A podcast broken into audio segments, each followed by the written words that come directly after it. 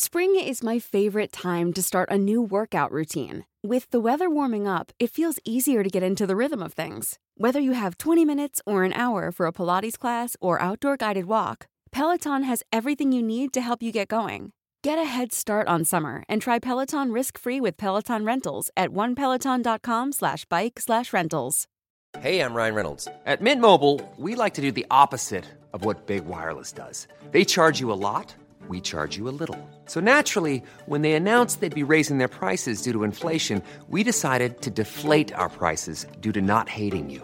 That's right. We're cutting the price of Mint Unlimited from $30 a month to just $15 a month. Give it a try at mintmobile.com slash switch. $45 upfront for three months plus taxes and fees. Promo rate for new customers for limited time. Unlimited more than 40 gigabytes per month. Slows. Full terms at mintmobile.com. Hey, Dave. Yeah, Randy. Since we founded Bombas, we've always said our socks, underwear, and T-shirts are super soft. Any new ideas? Maybe sublimely soft. Or disgustingly cozy? Wait, what? I got it. Bombas. Absurdly comfortable essentials for yourself And for those facing homelessness. because one purchased equals one donated. Wow, did we just write an ad? Yes. Bombas. Big comfort for everyone. Go to bombas.com slash ACAST and use code ACAST for 20% off your first purchase. At the end of the conversation, I said to her, I was like, well, look, thanks for your time. I'm not going to give up hope. You know, I'll find a way. Yeah. And she turned around to me and she said, I wouldn't have any hope if I was you. Hello and welcome to A Life in Dublin. I'm your host, Mark, and with your permission, we'd love this podcast to be your digital companion for the next little bit at least. They say success consists of going from failure to failure without loss of enthusiasm. I've always been fascinated about what keeps people moving forward, about what really drives them. Running a business is no walk in the park. How would you manage being solely responsible for the success or failure of a business? After all, a bad day at the office for a small business owner could be their last ever day at the office. Shane Barry is a born entrepreneur and founder of Thomp 2 Socks, a business which looks to support those with Down syndrome and autism. You can find a link to the business in the description of this episode. In this chat, myself and Shane talk about how he manages the never ending personal and professional challenges that come with starting a business. We talk health, both physical and mental, faith, and a lot more. Thanks so much to all of you for listening. I do not take your attention for granted, and I hope very much that you're enjoying these chats that we put out. Keep on getting in touch, it's great to hear from people who are listening, and to be honest, makes it all worthwhile. And now, here's my conversation with Shane Barry. Um, a month for six months, and then you work with a mentor as well. Yeah. Um, so, Oh, great. Yeah, yeah. So Um, well, not like I know you're not going to say anything bad about it, but are you finding it useful or? Uh, Yeah, yeah, it is definitely, definitely. It's just um, sometimes it's hard to keep your concentration for a full day. If you're in uh, there all day long, I imagine, and Yeah. they're putting up presentations and, and yeah, stuff it's like, it's like being back in college or school or something, Yeah. you know. But uh, no, the information is is really good. Yeah, definitely. And I think like you'll see the benefits when you implement, you know, what you're kind of learning and stuff like that. You'll see it later on. you Yeah. know, that way. So. Yeah. So, how did you find yourself in in that situation in the first place? I imagine you were obviously setting up businesses of, of some kind, and this is kind of another feather in the cap kind of thing. Yeah, well, basically, my, my background, um, I studied computer programming, web development in college, Mm. and um, about four or five years back now, I, I was working for a guy who had a he had a, a few companies, and I was basically managing his uh, websites and you know working on sales and marketing and stuff like that. And I'd always kind of since I was younger, I always had kind of like an entrepreneurial entrepreneurial uh, mind, you know. And um, I've been doing little projects here and there. But uh, a few years back, um, we set this business up. So my granddad actually approached me. Um, Okay. my uncle has Down syndrome. Okay. His name is Thomas, Mm. and um, he always wanted to have a job, but because he has Down syndrome and he has like he has loads of other illnesses, like he has disease in his hips, he has like uh, tummy reflux. Like I can't even list them all, but basically for him to have a job is quite difficult, you know, Yeah. given the state he was in, you know. So my granddad approached me and he was like, "I'd love to do something for Thomas." Um, Mm. you know, he knew I was involved in doing other things with business, and you know, I I'd kind of got a bit of experience, and he and he asked me about setting something up for Thomas. So like we, Okay. we put our heads together and we came up with uh, a sock business because um. Thomas loves socks, so if you see Thomas everywhere he goes, he has a pair of socks in his hand and he like spins them around. it's basically um, it's a form of stimulation that's common in Down syndrome. So they find a way to kind of soothe, like and stimulate. Um, so he's had Interesting. yeah, it's it's it is interesting. So and and a lot of feedback we've got actually from other people with Down syndrome and autism. They do similar things. So, Ah. but he's had socks since he was a child. Never played with toys or anything. So we decided to set up a, a sock company with like fun, colourful socks. It'd be like a family business, Mm. and uh, the focus would be for Thomas. You know. Yeah. Um, so um, yeah, there's also a big connection with socks and Down syndrome. So every year on the 21st of March, people wear colourful socks uh, to raise awareness for Down syndrome. Um, I only found out recently it's because if you if you look at you know chromosomes, people with uh, Down syndrome have three copies of chromosome 21 so they've like an extra chromosome than everybody else but they actually look like little socks so No yeah so an- anyway, we we set this business up for like as a family kind of business and to give Thomas a purpose and uh, basically it kind of took off, you know. So I went then from working for somebody else into you know running this business kind of full time. Mm.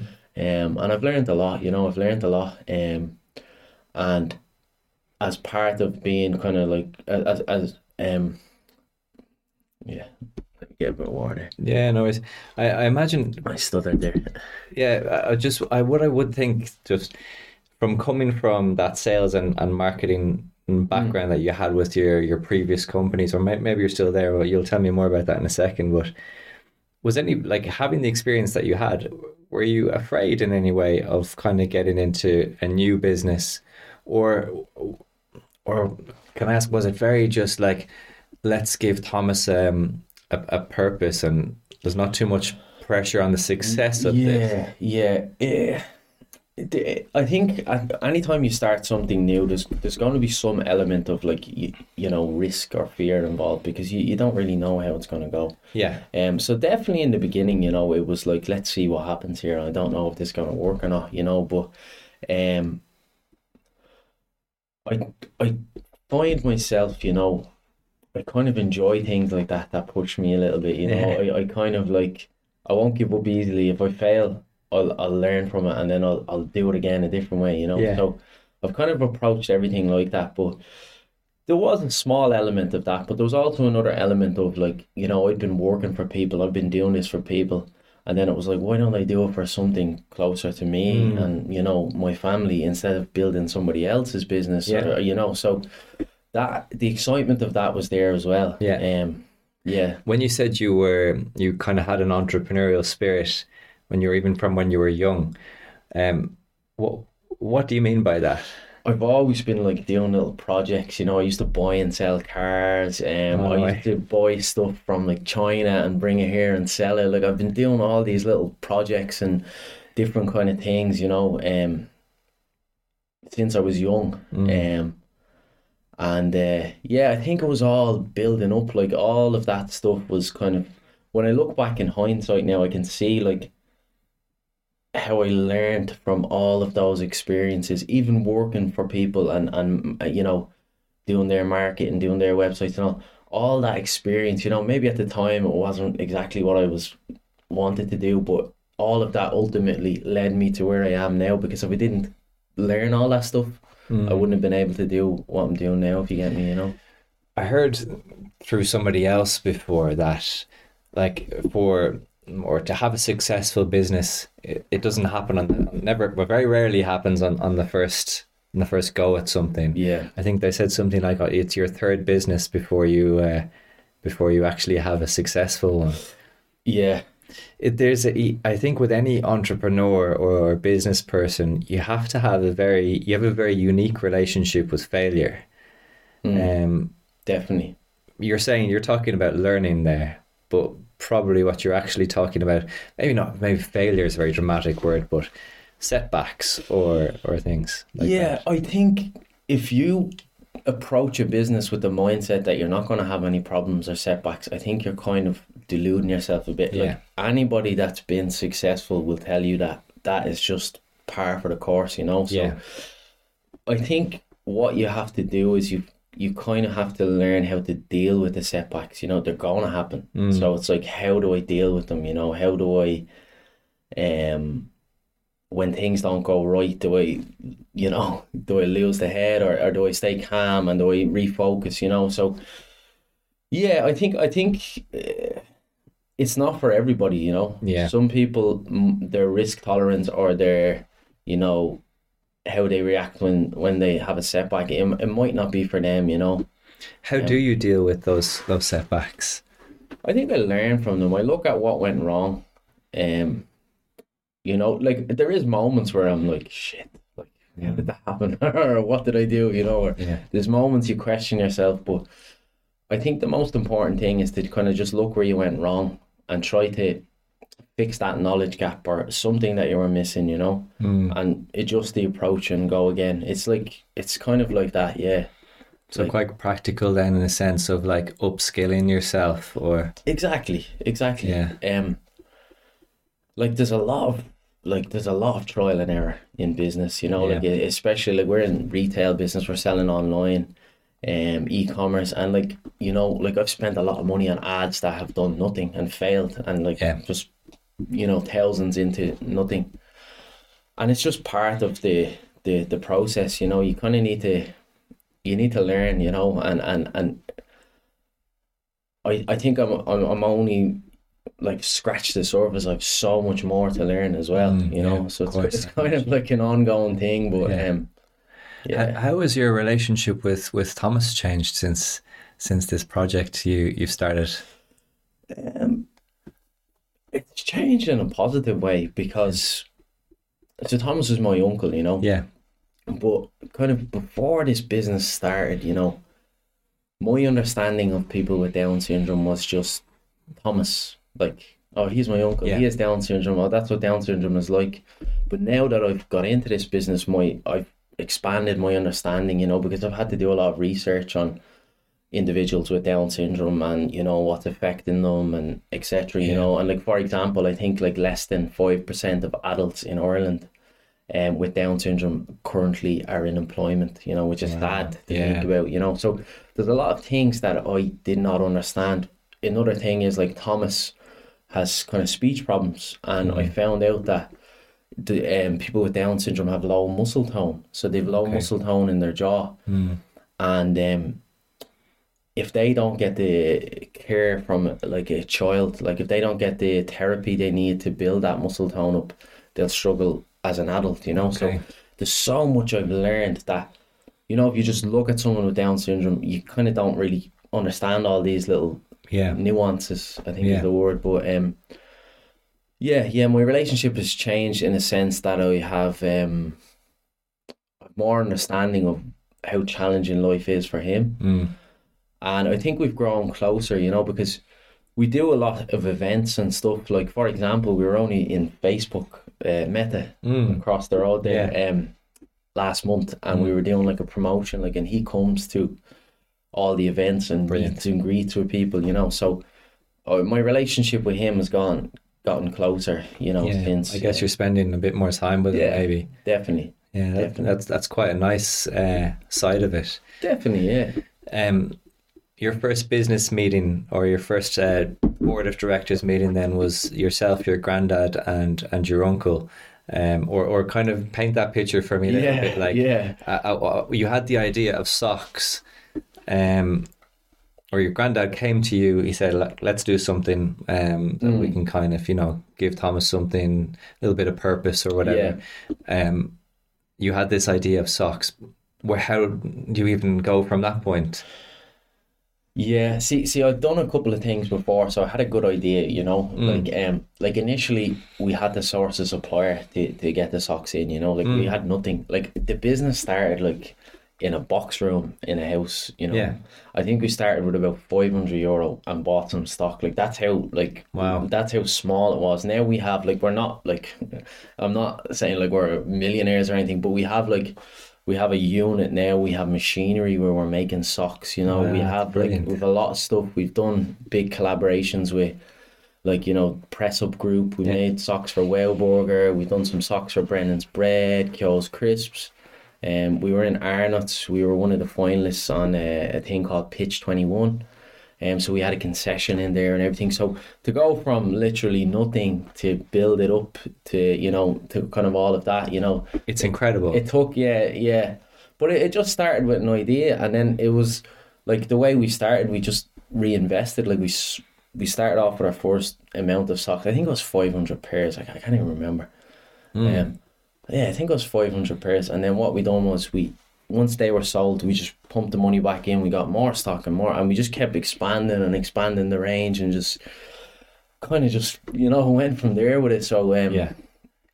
Um, what would you say has been perhaps the most difficult hurdle? You know, particularly at the beginning, because these days, and I was actually speaking to someone recently about this, setting up a business.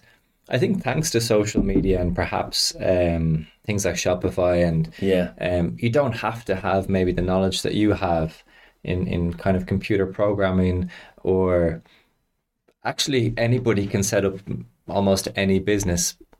The actual setting up is easier than ever. So the Yeah. like let's say the barrier to entry but the success or the actual the sustained growth yes, of that idea is incredibly difficult to achieve. Um, and I, that all I, maybe it, the idea in that sense is, is quite important for that sustained growth. But without having that experience of trying to just like, let's say I'm trying to sell a pen, um, you, you can't just set up an Instagram account for pens. It just won't work. Yeah, I, I think you need some knowledge of business. You have to mm. understand what makes a business successful. You have to identify what makes your product or service unique, you know? Mm. And and then you have to identify who your customers are. Mm. You know, there's a few questions you need to ask yourself, like so it, it takes a bit of time and a bit of work. And the biggest problem, like I read a lot of business books and follow a lot of business people, and they say the biggest problem every business face is faces is attention. You know, it's getting eyes on your business. You know, that's and we're competing with how many people now on Instagram, social media. You know, so the biggest problem a new business will have is getting eyes on your business. So you know, it, it takes a lot of creativity. You have to find ways of, of getting attention, you know, through social media. Um, paid advertisement can work as well, you know, Yeah. to, to, to, we use a lot of paid advertisements. Um, and then leveraging like local sources as well. I think someone starting off, um, if you leverage like the likes of local newspapers, like friends and family, you know, you just it's something you need to build on but it's it's it's a constant thing. Like we've had times where things were amazing and then we've had times where things just dipped. Hmm. And then i'm like scratching my head and it's like back to the drawing board right how do we kind of push things back out now? How do we get and i think it's going to be constantly like that you know? It, it, it's kind of like yeah I, air business as well you know in the kind of Christmas period we do really well, you know, and then we dip kind of. Um, but there's ebbs and flows to it, you know, like um, and you have to have some element of faith, you know. You have to believe in what you're selling. You have to believe it's gonna work. Um, because there's gonna be times when there's nothing coming in, and and they're the times that you th- that's where your faith will get you through, you know. Yeah. So Um, yeah, that's. Uh, I don't think that one is actually spoken about enough. Maybe um, that aspect of of faith is is it comes from doubt actually, because really, when you have those moments of of a lull, as you say, um, you you start doubting. It's like, uh oh, um, this Yeah. isn't what I expected or what I wanted. Um, but you kind of like you know almost the antithesis to that is you have to grow your your Yeah. faith in the product or you have to really as you say truly believe in it Um, Yeah, I, I believe if you, if you're gonna start a business um or a new product or service, make it something that you believe in or you know and that you love as well. Well, you don't necessarily have to love it, but you have to believe it's good and it's gonna serve people because you can spend like a lot of time trying to push something that you don't necessarily believe is a good product and you're just gonna waste your time, you know. But I, I believe like with our socks, you know, people love them. Like the feedback we're getting, you know, I believe people are also buying a kind of a story and a feeling as well as the product. You know, Yeah. they're, they're buying the the whole message behind it. You know, and then that makes them feel good, and then they gift. A lot of people gift the socks to people, and then Mm. The people they give it to feel good, you know. So you're Yeah. kind of selling an experience as well, you know. So if, if you don't kind of believe in in what it is you're you're selling, um, I'd say maybe have a rethink about, you know. Have you had those experiences before this business in, in maybe being involved in something, another entrepreneurial project that you didn't necessarily believe in? I did, I actually Yeah. did, yeah. The same time I had, I had kind of two things going when I set this sock business up. Um, me and a friend of mine, um, we noticed like a little kind of a niche, uh, a little gap in the market for uh, recruitment in the um, hospitality industry. Mm. And we had a website going where we were advertising hospitality jobs. Um, and we had like people like, um, let's say restaurants coming to us and paying for advertisement. Mm. Um, and you know, it was something we kind of identified as a gap, and and and we tried it, you know, and it was kind of working, and it could have done really well, but my heart just wasn't in it, you know. And just I, and this business I'd kind of just started as well, and you know, between the two of them, this my heart was going towards this. There was more purpose, more passion in this, and I believed in this more than the other business. So Yeah. ultimately, we decided to kind of close that down, and then Mm. I switched my focus to this. Yeah. Um, Mm. So yeah, I did. I have had that. Yeah. Yeah. I think that that's as you say, it's it's so crucially important. Um, I I personally have had the experience of of I used to um run um an online language school. Right. um, with uh, with a colleague of mine, and then he mm, he basically had another kid, so it was kind of became very untenable for him to be in in doing this, setting up a business, um, and having those lulls that you Yeah. have, like Yeah. when you're paying for childcare and stuff like that. It's it's not something you can do really. Um, so I kept it going for a while, but then realized first I didn't necessarily believe in what we were doing, um, or I had lost kind of. It just it, it just didn't fit in many ways in my head. So I started to question it, and then then it started to really get me down actually because you're like, oh, I'm not going to quit. I'm not going to give this up. But I didn't. I didn't love it. Yeah. Um, I didn't believe in it. I think I didn't love it because I didn't believe in it. Um, and uh, my partner Monica, she's actually she runs a a fashion thing as well. She sets up um she set up a secondhand clothing uh company. Amazing. Um, and I was looking at her doing this and how much she loved it. Mm. Like this, like you can just see this is her absolute Yeah. passion. And I started comparing myself to her. I was like, wow, You're probably I- going in a headache every day. Yeah, and I was what? I was like, she really loves this, and then when I have to sit down and do my work, I just, I, I can't, I can't see that I have that same. yeah. Um, and I think in, in one sense that was the inspiration behind this podcast because even though I'm not like we spoke about, this isn't gonna make me millions or anything like that, but it's a passion, and I Yeah. can easily do this.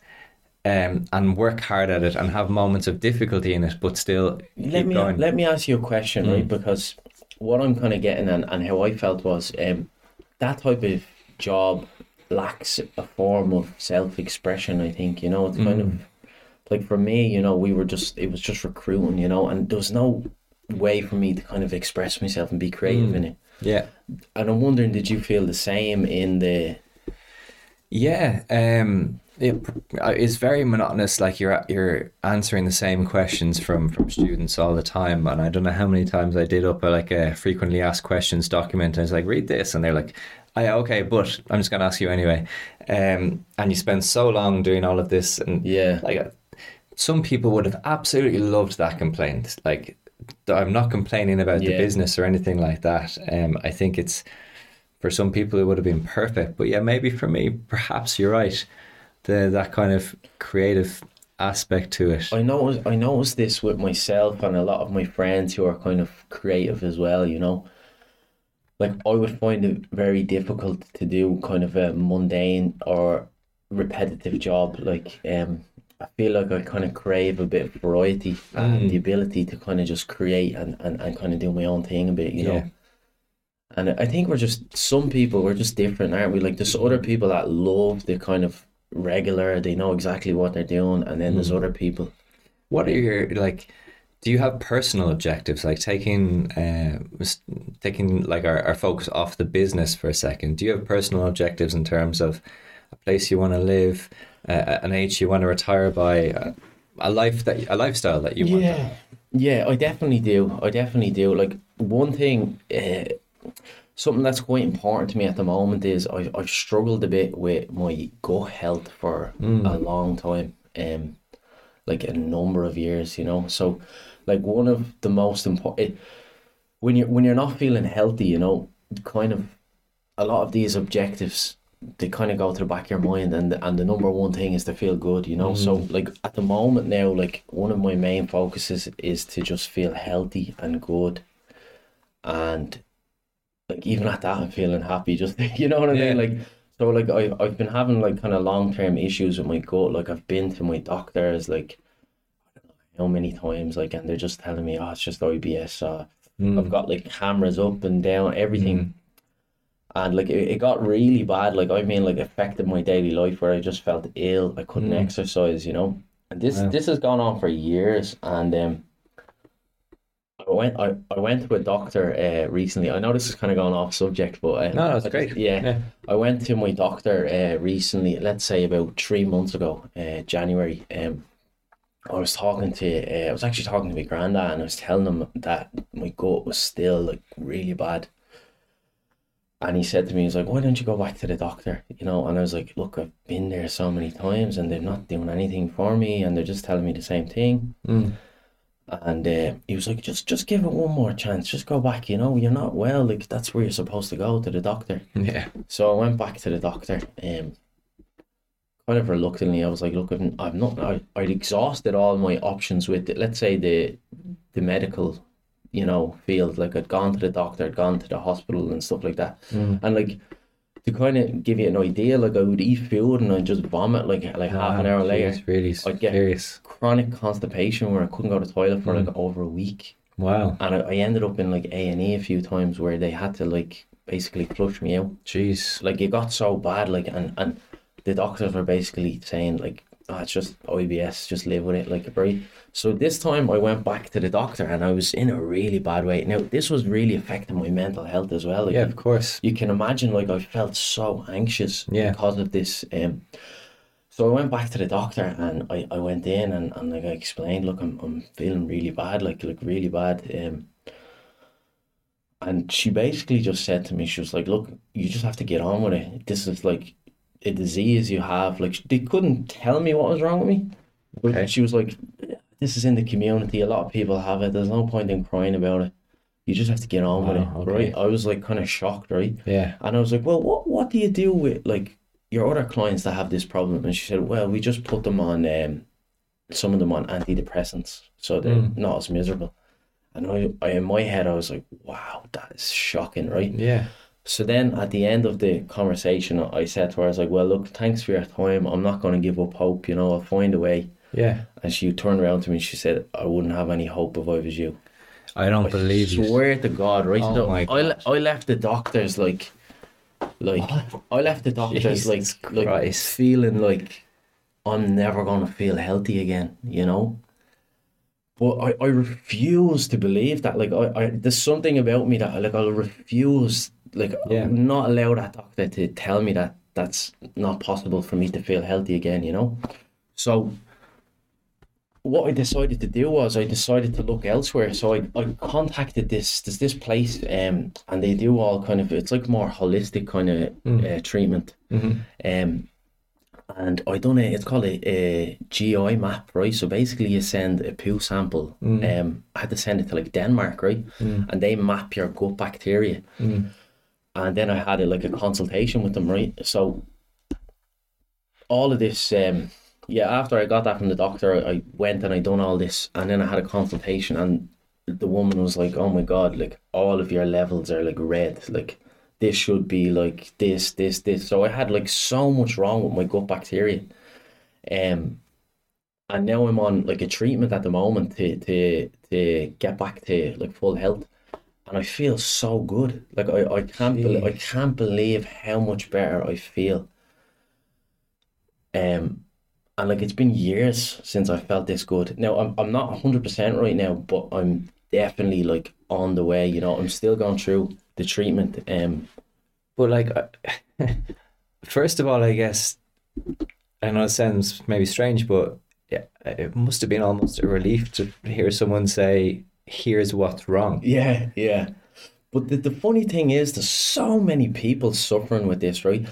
And I think I think the I'm gonna start getting into now like complaining about the doctors now, but I think Yeah. the doctors are just so outdated, right? Hmm. They're just so like like you go to a doctor, they want to give you something that just covers a symptom. Let's say I have a pain in my stomach and they're like, okay, take this, this will get rid of the pain. But they're not finding out what's actually wrong. Yeah. You know? And they're kind of just giving you stuff. Here you go, take that. Yeah. That'll stop the pain. Which I think is shocking. Like if you Yeah. think about it, like that's shocking. Like they Yeah. should be actually finding out what's this root issue. It's just changed my whole mind on like Well, what they do really is they, they treat you. They treat you for the symptom that you have. Yeah. Um, whereas what we should be trying to like optimum health is what we should be aiming for. Uh, Exactly. They, they're not there to get you to optimum health. In fact, mm, far from it. They're just there to treat symptoms. I, I say that in a real derogatory way, but um, like I think that is the nature of their job. Yeah. Like, you come to the doctor, you present a problem, they'll try and fix the problem. Um, not the problem, but the the symptom. The symptom, yeah. Is that right though when you think about No, it? I mean, really, what we should be doing is should be preventative medicine. Yeah, yeah. But the funny thing is everything I'm taking right now is all natural. Like really. it's all like herbs and like you know, it's all natural stuff that's basically So is that like when you say I, I know like in terms of bacteria, like I know some things that are, are supposed to be quite good for that, like let's say kombucha or fermented goods Yeah, and, and foods yeah. and stuff. Are you on any of that stuff? No, so I'm I'm on more. They're more like supplements, like so. They're like they come in little capsules, but basically they have like stuff like you know, um, I can't even remember the ingredients, but they'd be the likes of like aloe vera and different stuff in it. Like so, the the problem I have is it of a deficiency in my gut microbiome. Um, so like all the healthy bacteria is uh low, like really low, Yeah. and the way the the I don't know what you'd call her. if She's a doctor. The way the nutritionist maybe she explained it to me was like that we have all these neurotransmitters in our gut, Yeah. and if you're low on certain bacteria, they can't transmit signals to your brain, which Yeah. is going to affect your mood, Yeah. your energy, everything. Hmm. You know. And it's amazing that these people know all of this and they can help you. And hmm. it's shocking that a doctor what what I think is bad about the doctor is that the doctor maintains this thing that I know everything. There's nothing hmm. you, you you just have to live with this IBS instead of saying, listen, we've done everything we can, but maybe you should look somewhere else. You know what I mean? Like Yeah. that's what I find shocking. You know, um, And like uh, hope is you need hope for Yeah, anything. yeah, I can't exactly, believe yeah. that she said there's no hope. but- Uh, and you're like I'm. I have to at times I have to go to hospital. Like there must be a way to fix Yeah, this. but do you know what? Like, there's been a lot of times in my life where, like, I've been knocked down like that, and it's just fired me up to, to, to find an answer, you know. And I feel, I feel sorry for someone that would actually take that, what that like if oh, if let's say someone else was in that position, and the doctor said that to Yeah. them, and then they just like Keep going. give up, and then they spiraled into depression or something because Yeah. they felt like they could never Yeah. feel good again. You know that that that hurts me to to to know that the doc that kind of stuff is going on. You know, but I'm glad that I maintain a level of hope always, no matter how difficult the situation is. You know, so um, But like when you say like they could spiral into depression, not even from not feel like from being sick, but as you said, like there's, I think they said there's, I could be wrong on this, but there's even more neurons in your in your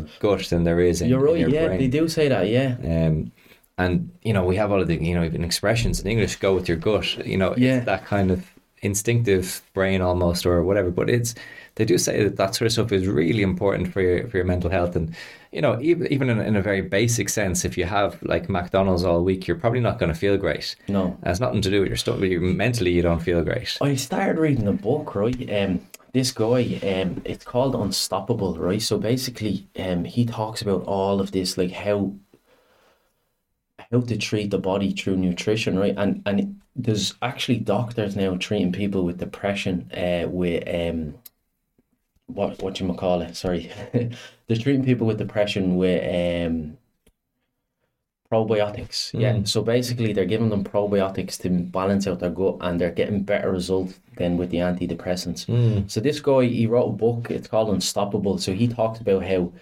he's like an entrepreneur, and he said that you know, like he read all the self help books, he done all the mental work, but it just he just couldn't find the energy to do things. He was always tired. He was always anxious, and he was like, "What the hell is going on?" And a light bulb went on from. He went on this whole this uh, journey to kind of discover what went on, and a kind of light bulb went off that he said we approach everything uh, mentally, like doing all the mental work, but we don't look at our biochemistry.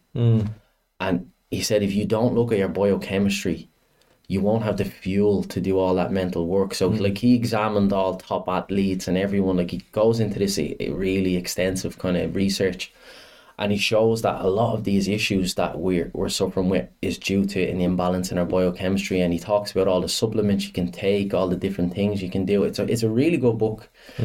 Um, but I think pe- people need more of that, you know, because Yeah. especially from my own experience, I feel that you know that type of stuff is gonna will benefit a lot of people as opposed to just taking something to mask a symptom or you know what I mean. Like, Exactly. um, yeah. but it's maybe they're not aware of it, you know, and I wasn't either. I think in Ireland, actually, just in terms of diet, Yeah. um, we can we can disregard it very quickly, um, as as not very important. You know, just kind of eat to get the hunger away. But I, you know, when you go to these Mediterranean countries, they they obviously have a, a, a bigger food culture, but they also, I I think they think a lot more about the the nutritious or side of their food more than we do. I Yeah. think maybe that's a, it's a huge generalization, obviously, but yeah. um, I think it's more embedded in their culture. Do you uh, follow a specific, like apart from the supplements and stuff that you take? Do you follow a specific Yeah, diet? right now. So now I don't eat dairy or gluten. So Okay. um, they were kind of stuff for me that made me feel a bit dodgy, you know. And Hmm. since I cut them out, um, I feel a lot better. So my diet's kind of I cleaned up my diet a lot. Um, like I eat a lot of uh, maybe chicken, rice, veg, potato.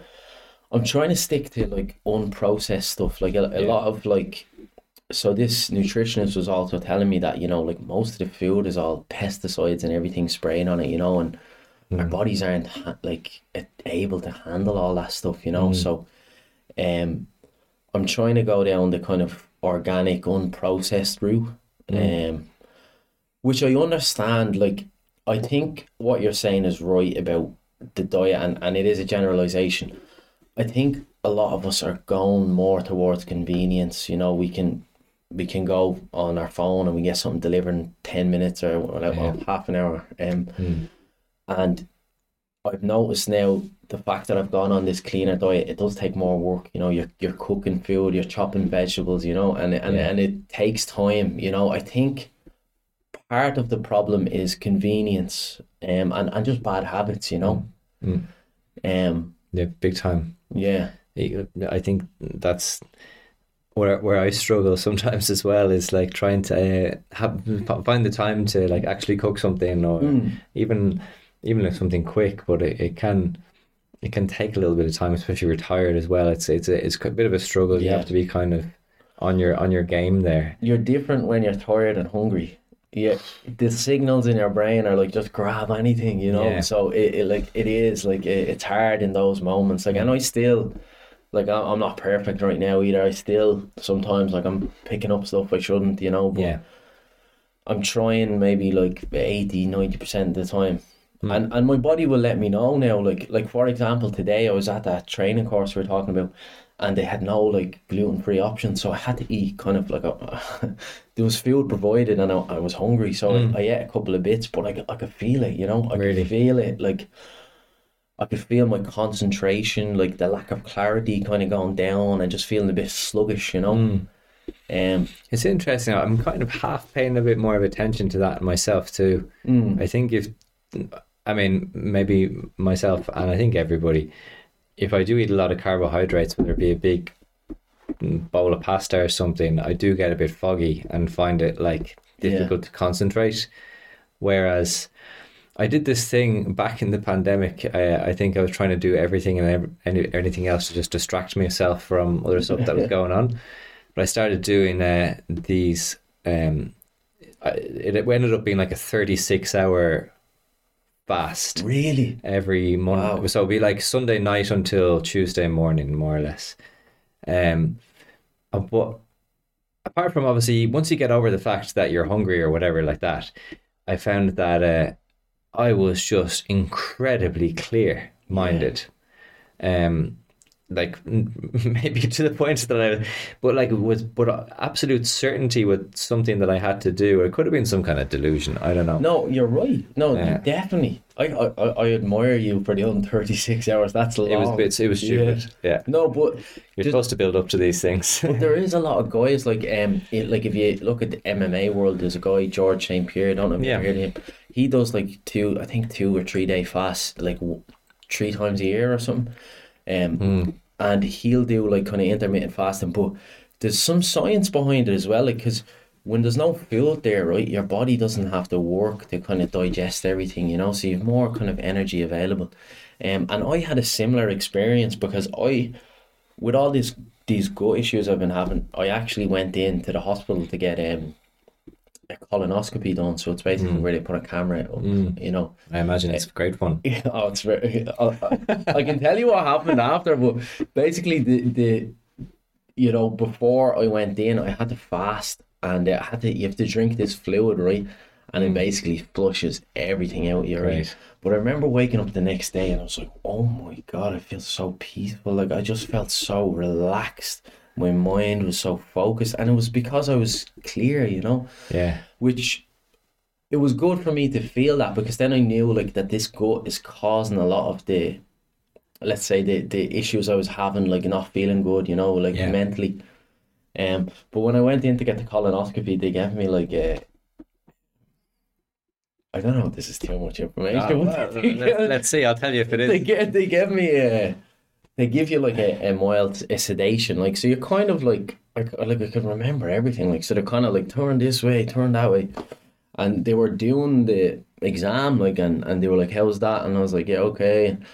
And then they got to a certain point and it was like so painful like I actually started to sweat hmm. like just sweat start pouring out me. Hmm. So the uh, sedative obviously wasn't working great then. Oh, so they, they had to stop, and then they were like, "Okay, okay, we've done enough. That's okay," you know. But uh, it's funny. It's funny. Yeah, I, I always like I never laugh too much at these things because I always think it's only a matter of time before I'm in there doing that as well. Um, I'm sure we'll all end up doing that sort of stuff at some point in our lives. Yeah, hopefully not. Uh, like, yeah, you never know. Hopefully not. Um, but yeah, that's it's it's great that you wow, I- found this whatever you want to call them a nutritionist or, or whatever it might be. Can I ask when you went to the doctor, did they ever analyze your your shit then or Uh, no, they don't. No, they didn't. Like, I don't think they have the capabilities to do that. Like, like I was saying, I think a lot of that stuff is outdated. You know, like um, I actually only seen somebody. No, I was in the course today actually, um, and somebody mentioned um that doctors are going. Um, now I'm not saying anything. Doctors are amazing and they're saving people's lives and they're they're there's so many amazing things they're doing. You know, Yeah. I just feel the nutritional side of things. I've heard that doctors only get like six weeks training in nutrition, and then I've also heard today that a new doctor now that goes um it takes like 10 years to learn to become a doctor like the stuff that they're learning is is obsolete i've heard the the information like so i just I, I feel there's a bit of a gap there especially with gut issues um yeah. and they couldn't like it, it's clear like that they couldn't help me like they were giving me like it, it's this thing called a proton pump inhibitor i don't know if you heard of it so it's basically a tablet you take that neutralizes the gut acid Okay. or, or, or a laxative you know and that was their solution for me Yeah. Which long term is not good because like your body starts to rely on laxatives and then the also the other thing they give you kind of affects your your stomach acid you know? So long term they're not healthy to be on you know? And Yeah. they weren't working for me. So they done everything they could. They done a colonoscopy. They done um I got an endoscopy which is a camera down. Um so I feel like they kind of took it as far as they could you know? Um and then they just told me like this is what you have live with it. Instead of saying look we don't know. Maybe you should try you know a nutritionist or maybe you should try you know it was it was very like I wonder were they like looking for something, you know, whether it be cancer or yeah so, so or- they or- they were they were yeah. So they were like trying to rule out medical stuff you know Yeah. but but the problem is like I, I was still having issues even though maybe nothing medical came up I was still having issues and and they couldn't really help me then Yeah. at that point. So there needs to be like a kind of a thing where they say look we've taken it this far yeah, at the very at the yeah. very least they could say, yeah I I can't, I don't know what's going on. Maybe try a nutritionist. yeah Uh, that would be at the very least, as opposed to giving out antidepressants. or, or just saying just get, just Give up to it yeah yeah yeah Oh my god, I just I can't know. believe that, man. That is that I, is insane. I have this thing in my head. I'm like, like when I'm my gut's healthy again, to go into the doctor and just like sit down with her and just say, look, by the way, you know, you told me this X amount of months ago. Like I'm fully healthy now. Like I'm, you know, what I mean? Like I, I just feel like maybe if I do that, it might help other people. You know, like like I just, Absolutely. you know, Yeah. sometimes you kind of have to just make a bit of a fuss about it so that they kind of maybe they'll look at it and say, oh, oh my god. Yeah, just you because know? it's a doctor doesn't necessarily mean they don't need to hear feedback. Like if you're in a restaurant, you get a bad meal. Normally, you're gonna like tell the chef, right? That's the whole idea that the chef gets better. yeah. Um, Like at the same time, it's not their fault that I'm suffering with this, but it's just frustrating because you feel like they should be giving you the right advice and helping you, you know. But yeah. yeah, So, uh, primary objective in life is is feel as hel- uh, happy and healthy as, as possible. Yeah. So obviously, diet is going to be a big a big part of that. Um, what other um things do you tend to look after and in terms of being happy and healthy? Um, yeah, business is one, you know, like um, so like I'm I'm self employed at the moment, you know, I'm I'm running a business. Um, like I'd like my business to grow to a point, um, where, you know, I'd like it to be a success, you know, um, where financially it can provide, uh, you know, quite a good income for me, um, and I can, you know, buy a house and do the things I want to do. Like I I would like to be successful, um, because I like the freedom that comes with, you know, being financially successful, all the opportunities that you can have and all the things you can do, you know. So I feel like if if if I was to just work an average job, you know, you kind of cap that what you can earn and, and, and you know, Yeah. and you're given all your time, you know. I feel with business you have the opportunity. There's no roof. The roof is only as far as you take it, you know. Or well, some markets have kind of a, a limit, but um, yeah, my goal is to be, you know, successful financially. You know, um, I want to give back as well. You know, I want to. I don't want to just be selfish in business and just think of myself. You know, I would like to be successful so I can help my friends and my family, and then also help other people as well. You know. And we are doing a bit of that with the business. Like we're giving uh five percent of our profits back to charity to help people with uh disabilities. Um, so uh, Amazing. Yeah. And and also obviously helping Thomas in in, Yeah. in itself. That was the goal from the from the very beginning. start, yeah. Right. Um. Yeah. So that's that's really admirable.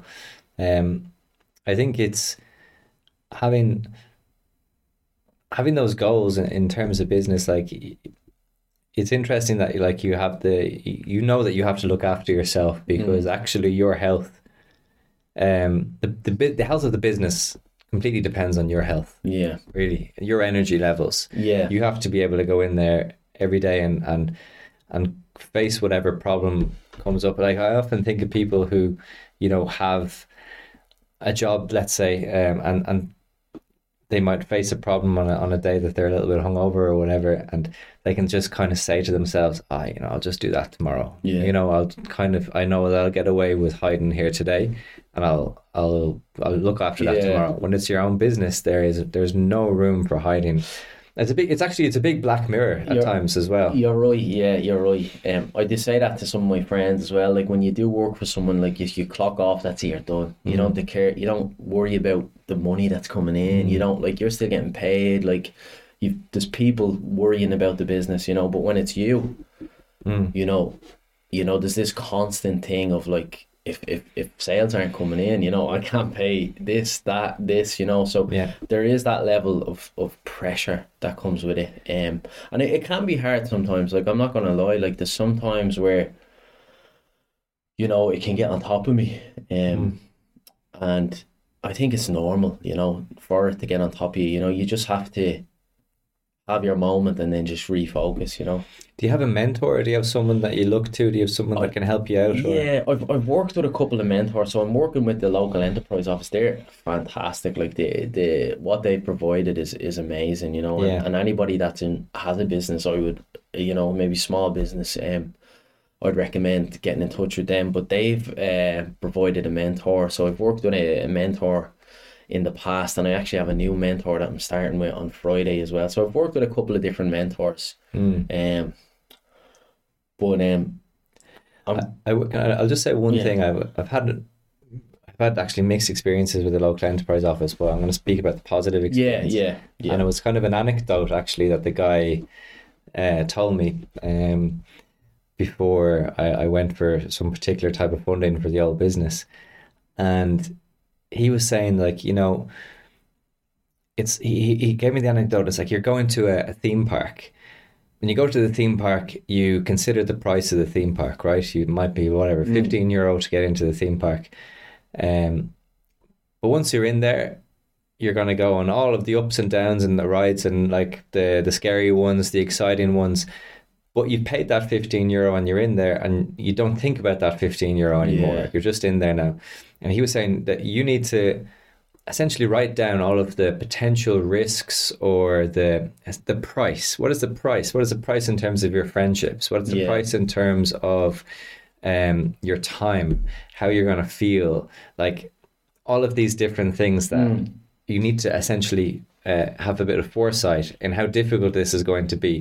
But he said once you've got it written down, once you know that the total price of entering the theme park of opening a business, it's it's over now. You're in. Yeah. Just go for it. Just have a good time. The ups, the downs, the falls, the ups, uh, and that actually was, I think, quite like really useful uh, advice for me to hear at that De- particular definitely, time. Hmm. yeah, definitely. Uh, th- that's a great analogy. Um, and yeah, you're right. Yeah, you, you can definitely do some level of like forecasting how it's gonna go and what could go wrong. What you know, Yeah. um, and then you have to be ready for the things you don't expect as well. You know, but um, yeah, no, that's a that's a that's a good analogy. You know, there there's always going to be some level of risk I think involved, and you know, um, Can I ask how did you get the um how did you get that's a, a very direct way too direct question.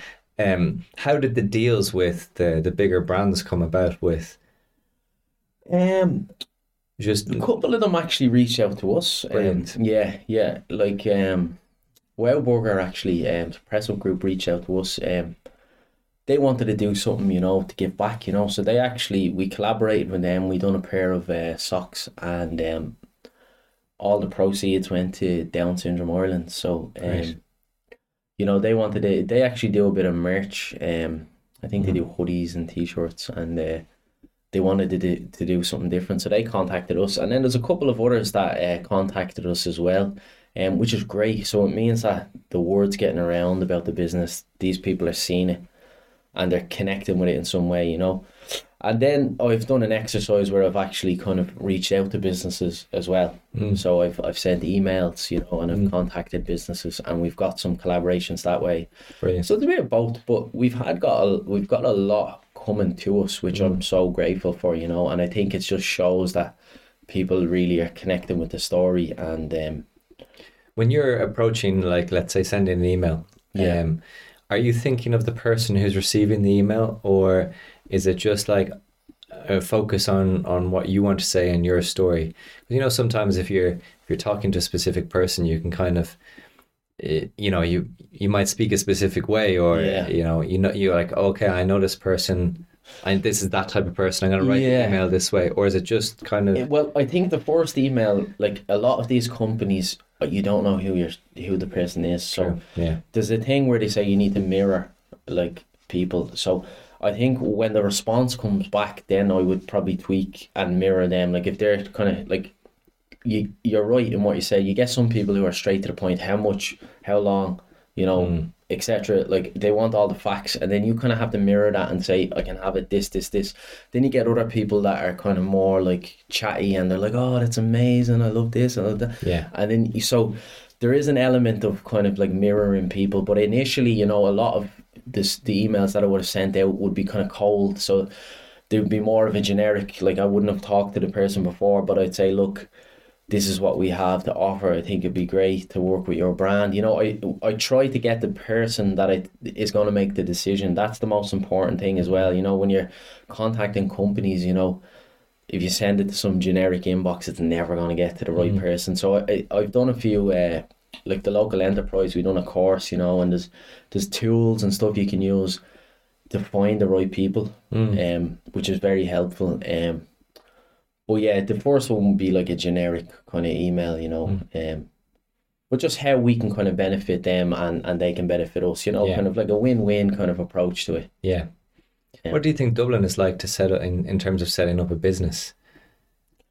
Do you find it limited? Do you find it mm, very help? You know, mm, uh, like a positive environment, or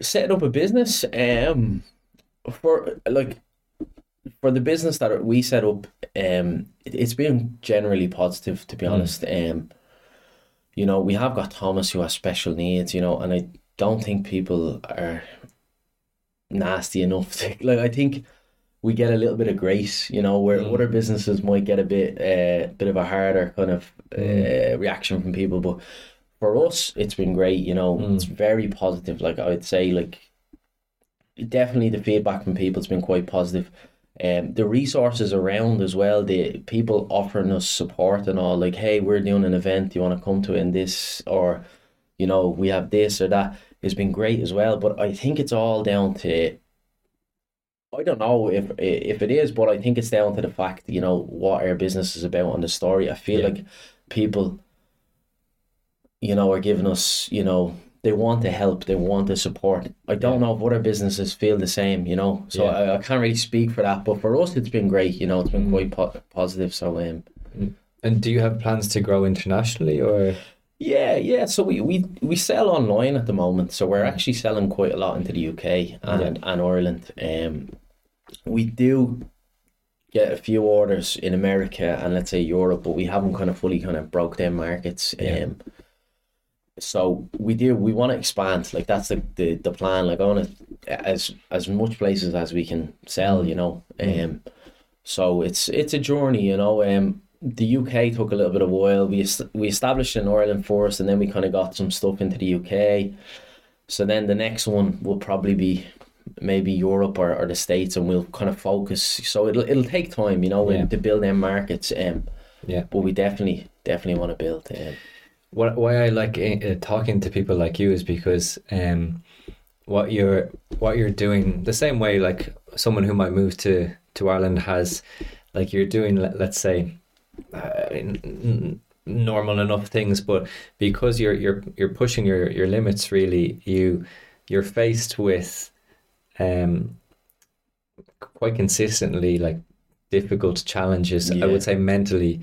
Um like let's take something like we spoke about failure earlier on um but even success you know what, what do they say? If you if you sleep on success you wake up with a failure. Yeah. um you know or don't let success go to your head. Don't let failure go to your heart. Like you also have to manage that. Like that's something for me that i find very difficult. If i i know if i'm involved in a project that let's say it's the energy behind it is me i have to work very hard on not letting the the Success. failures Okay. Oh, actually sorry. um I'm very, I, I'm very reluctant to take any form of success. I'm very good at that, but on the flip side, I'm very bad at like, I, I find if anything, I don't, I would never say that I'm a perfectionist because I'm definitely not. Yeah. Uh, and I'm working really, really hard to actually mm, go for that, that aspect of the. I don't know if you've ever heard of the term sprezzatura, which is like there's a restaurant called sprezzatura as well. It's like an Italian word. I don't think it has a direct translation, but it essentially means uh, finding beauty or finding perfection within imperfection. Yeah. So you know, in terms of like that kind of culinary aspect, it might be like crack an egg on the table and like, oh, that that's beautiful. You know, uh, Yeah. that's kind of madness. But um, that aspect of just like doing things and not trying to make them absolutely perfect, but putting anything out there and whether you get negative feedback or you think that that's not good enough and dealing with that disappointment Yeah. can be quite hard. Yeah, it can. It can, especially if, if it's attached to you in some form, like the, whatever the product is that you're putting out there. Yeah. You know, it can. You can. You kind of. I feel sometimes you need to put that personal bit aside and just get the business hat on. You know. But can Um, I just stop you yeah. there? Putting that personal bit aside is the challenge. Yeah. Yeah. Um, and that's not easy to do. And yeah. um, like I, I'm interested. Like uh, I know that you look after your health, you you do all of these things, but is like is it just maybe innate in you, or have you had to develop that skill? Put yourself aside. I think, uh, yeah, I think I've always been a bigger picture think thinker, you know. So like when things happen, I kind of look at the, bigger picture, you know.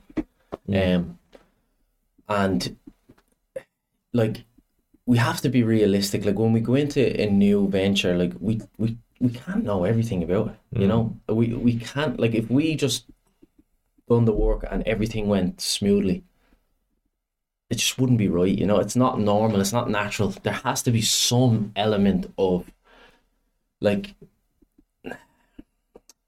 I think failure fuels you. You know, it mm. actually it's like a little jab where you're like, mm. it wakes you up and you're like, oh, mm. what did I do wrong there? Or what is that? Or, or it. I think that the most important thing is to see the picture clearly. Like you could put something out and maybe it didn't go as well as you expected. And and then in your mind you can get into this whole cycle of oh shit that's terrible. That's not going to work. But in reality maybe it was just like you posted something on the wrong day or maybe you just didn't put it in the right place you know? So the ability to kind of see things as they are and kind of take that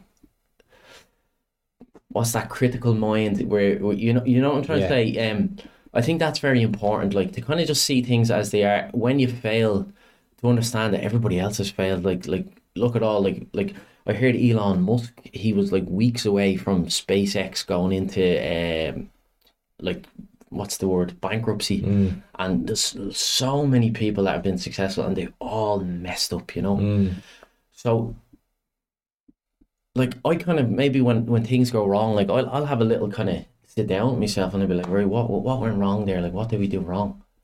And then I'll be like, okay, maybe you done this wrong, maybe done that wrong. Okay, well, what what will we do next time? You know, or I'll talk it out to somebody, you know. And it's like, I don't think ignoring it is not the right approach. You know, if if something's affecting you in a certain way, you need to kind of process it, you know. But mm. don't get swallowed up into the hole of thinking like I failed, everything's bad. You know, it's mm.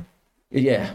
I, I've kind of gone on a tangent No, there. but you you explain Yeah. it well, but uh, I would say uh, it seems to me that you have that uh, innate, to a certain extent, it's your personality to uh, a bit. I'd say I would be more the type of person where I had to learn that. right, right. Um, yeah, in that I probably would get carried away initially with the emotion of it and and then I would have had to learn that ask yourself the question like how could I have made that better um you know taking responsibility for it and and you know didn't go perfectly that's fine but how even even something that went really well actually how Yeah. could you have made it better Yeah. like constantly asking yourself that question um but for me that was something that I had to learn but it's interesting you know talking to you you seem you seem to have it in, in your personality which I think is obviously a positive thing yeah, maybe, yeah, yeah. Well, I'm also I'm quite uh I'm quite religious as well. Like I I, I believe in God, you know. I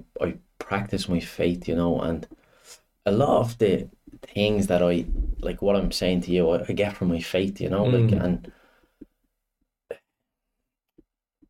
like that that also helps me as well, you know. Mm. Like so, I, I I actually I would talk to God. Maybe if something's not going right, I'd be like, right, God, what what went wrong there? You know, like how did I mess up? You know, or or whatever. And so maybe that's where I get it from as well. Mm. You know, my faith as well helps me in, in, in that sense. You know. Have you always ha- had that faith since, since Um, being a kid, or is it something that you discovered No, again? I, I developed it maybe in my early twenties. Um, Mm. I developed it, and, and, and recently I've really started to de- delve into it. I actually started um in January. I started uh, it's a Bible in a year, so you go through the whole Bible in one year. You listen to it every night. It's only twenty minutes, like it's great, like 20, 25 minutes, and by the end of the year you'll have the whole Bible done. Mm. But there's so many lessons in the Bible, like so so many lessons, like um that apply today. You know, so a lot a lot of the stuff I get, it, it kind of comes from that as well. You know, Is there any specific type of Bible that you're reading? Because there's like a thousand million versions of it, isn't there? Yeah, um, I don't know off the top. I think it's the King James Bible, I think, or, or something along that. But it's a uh, kind of more modern. But they're they're all uh, essentially the same thing. They're just slightly different wordings and interpretations. You know, Yeah. I'm actually using an app at the moment called Hallow. Have you heard of it? Um, no. Right. It's it's so it's it's basically a Bible app, and um, the priest that uh, is reading out. It's actually a priest who's who's doing like he, he basically record this Bible in a year. You listen every night. He's he's deadly. Like he, he does uh, CrossFit and everything like that. I've never seen a priest like this in my life. And you look at him, you wouldn't think he was a priest like. Yeah. And he's just so down to earth and, and, and explains everything. But um, yeah, I, I, I'm going on this journey, you know. I think when we're younger, you know, we're told, like, you know, oh, you need to go to church, you know, you need to do this, you need to that. And we don't understand why we're doing it. We're Yeah. like, why are we doing it? Because we're told to do it, you know? Yeah. So for me, I'm on this kind of journey right now where I'm just delving into, like, why why do we do this? You know, Yeah. what is this all about? Mm. And I don't think you'll fully understand that until you like, and I don't fully understand it, but I definitely have a better understanding until you kind of delve into the Bible and go through it and see what happens, you know. Mm. And I hear a lot of people like like. I hear a lot of people nowadays, like you mentioned church, and they're like, "Oh, I'd born if I go near a church." Like they feel like they're Mm. they're not um let's say they're not good enough or they're not worthy or they've done too many wrong things in their life. The funny thing is when you read the Old Testament, every single one of them are like like they're going off having sex with other people or they're doing all this bad stuff, you know, and like God still forgives them or whatever. And like it it's just so much learning in the Bible and yeah, I'm I'm really enjoying it at the moment. Like when I was younger, maybe I, I didn't have that interest, but now I'm I'm really starting to kind of delve into it, you know, and it's Yeah, it's really interesting. Yeah. Um, yeah. Um, it's it's something that I I'm also interested in. I look at it in a similar way to you in the sense that I was yeah also obligated to go to church as, Yeah. a, as a young guy, um, and just wasn't able to relate in any way to anything that was being said there at at the time, uh, because I mean, what you have is like an old priest who's like. uh, I just didn't. I just didn't understand the stories, Yeah. you know. And also, I don't think the priest gave a shit about actually explaining it properly yeah. it- it- you know, you, I was bored. Basically, I was a kid. I wanted to play football. I didn't want to sit there for an hour.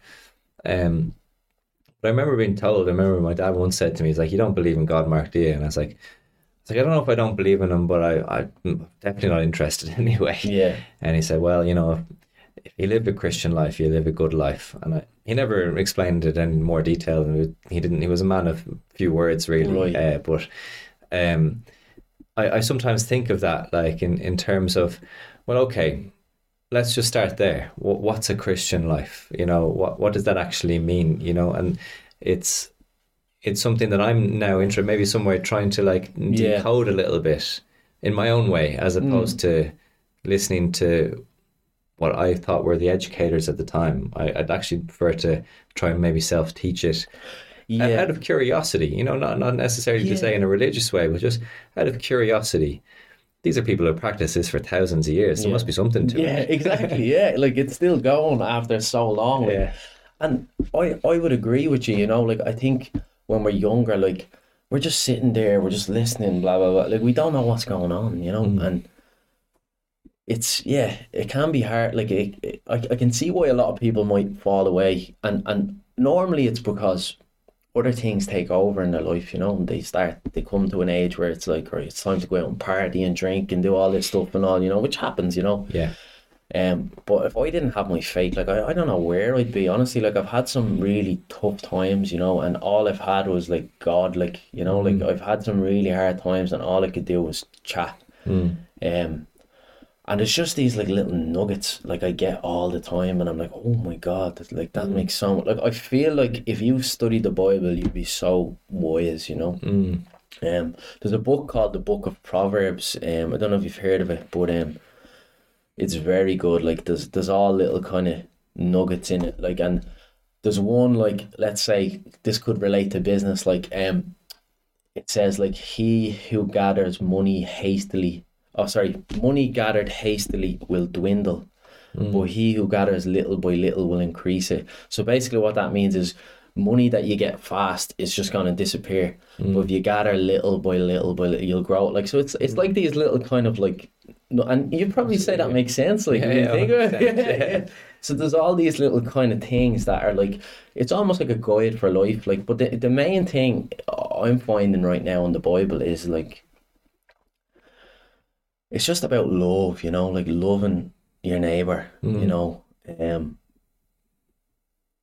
lo- like Loving yourself. yeah, yeah, it is. It is like, and it's it. Some of the Old Testament is hard to read because you're hearing all this stuff like where like, you know, people do something wrong and then they're like, they're dead. Like they're getting like you'll die if you do this and you do that. You know, but I think like what God was trying to do in the Old Testament is kind of train people to live a good life. You know, like mm. it's it's easy to do the wrong thing. You know, it's mm. easy for like it's easy to go out and do like you know bad things you know what i mean it's hard to live that life and have that self-discipline and have that you know level of integrity you know Yeah.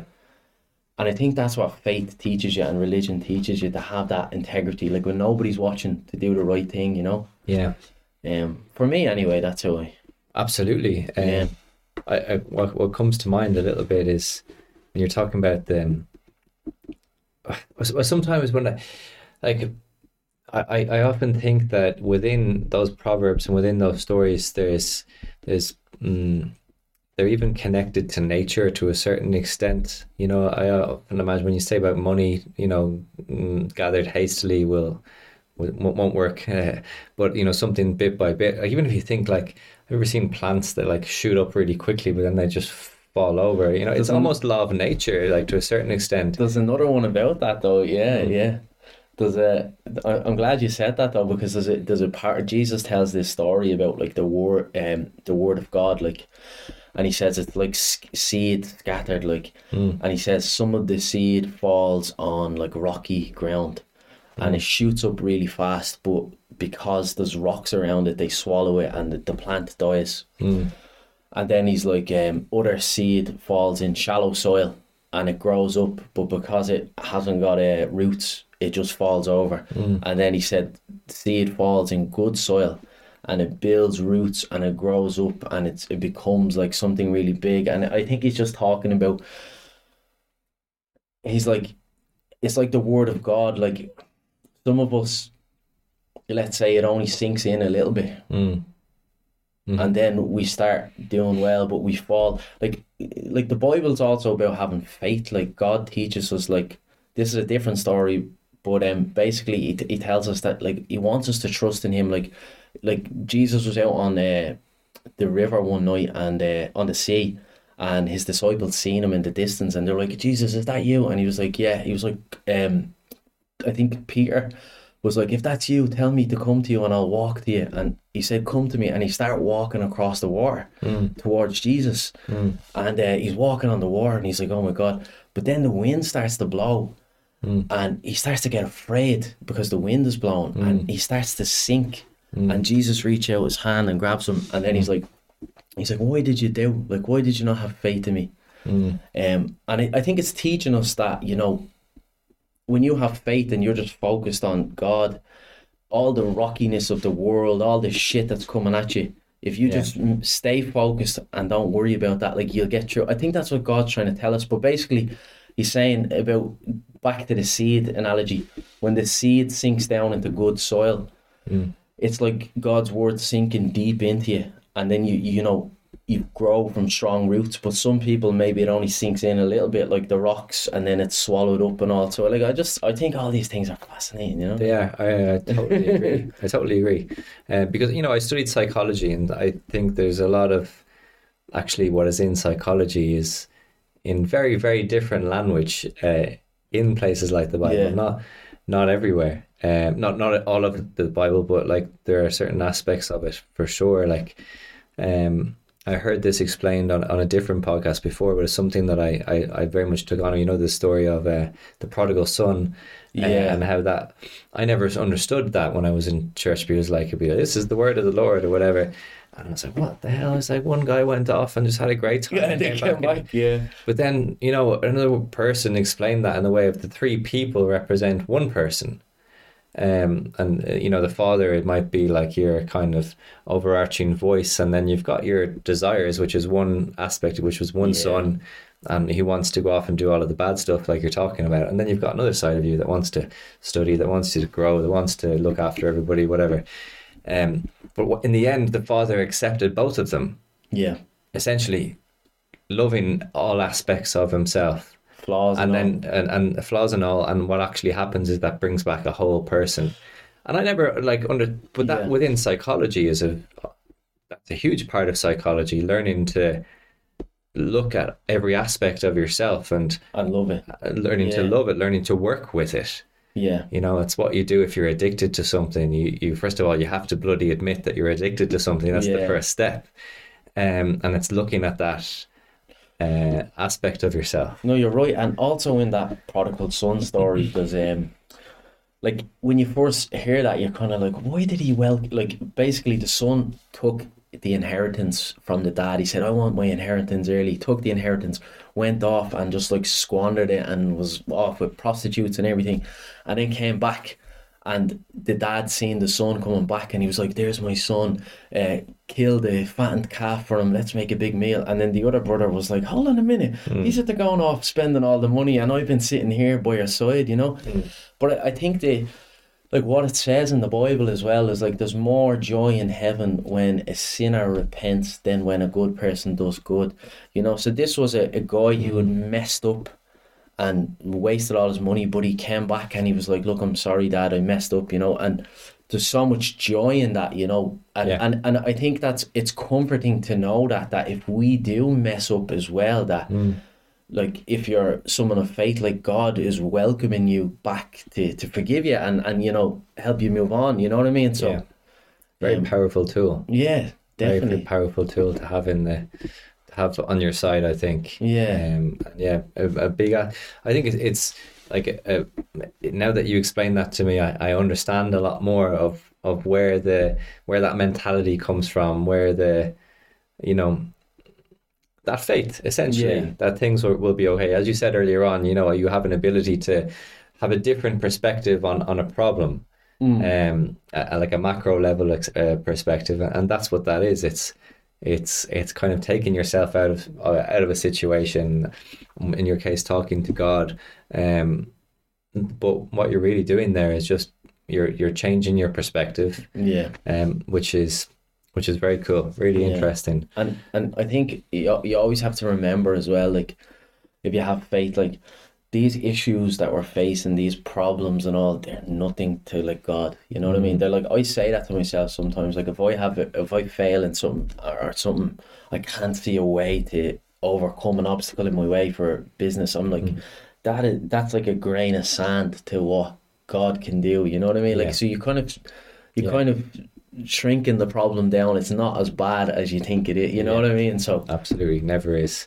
yeah, Um, Shane, it's been an absolute pleasure chatting to you. I feel like we could chat for a lot longer Yeah, when we get yeah. into this topic, but um, is there somewhere we can can follow you or follow the business, or is there anywhere you'd like people to maybe reach out to you or anything like yeah. that? So if people want to follow the sock business, they Yeah. can. Um, I'll spell this out because uh, Well, people what I- can put yeah, you can it put the name on it. Yeah, so it's description it's episode. uh, Thomp Two Socks, and uh, if they want to reach out to me, if they have any questions, um, Mm. you can put my link in there. So my name is Shane Barry as well, so you mm. can get me on Instagram or, or whatever. Perfect. Thanks a million, Shane. I really appreciate it. No problem. Thank you very much, Yeah. man. Appreciate it.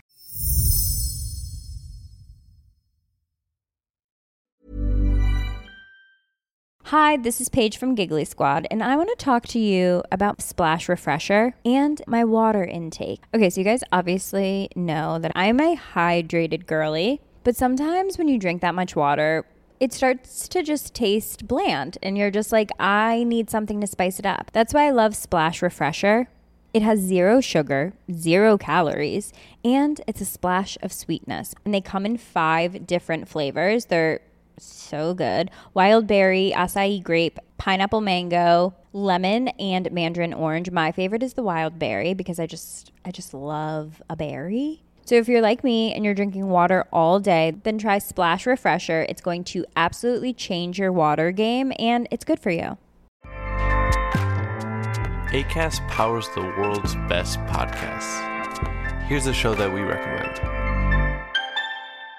The Real Housewives is a guilty pleasure for most, but if you're looking to not feel guilty about that pleasure, tune in to Everything Iconic with me, Danny Pellegrino, where I break down all the messy moments and behind the scenes antics of Bravo's popular franchise. And on Everything Iconic, I also interview celebrity guests like Kelly Ripa, Keke Palmer, Drew Barrymore, Cameron Diaz, and more about their guilty pleasures, their past work, and so much more.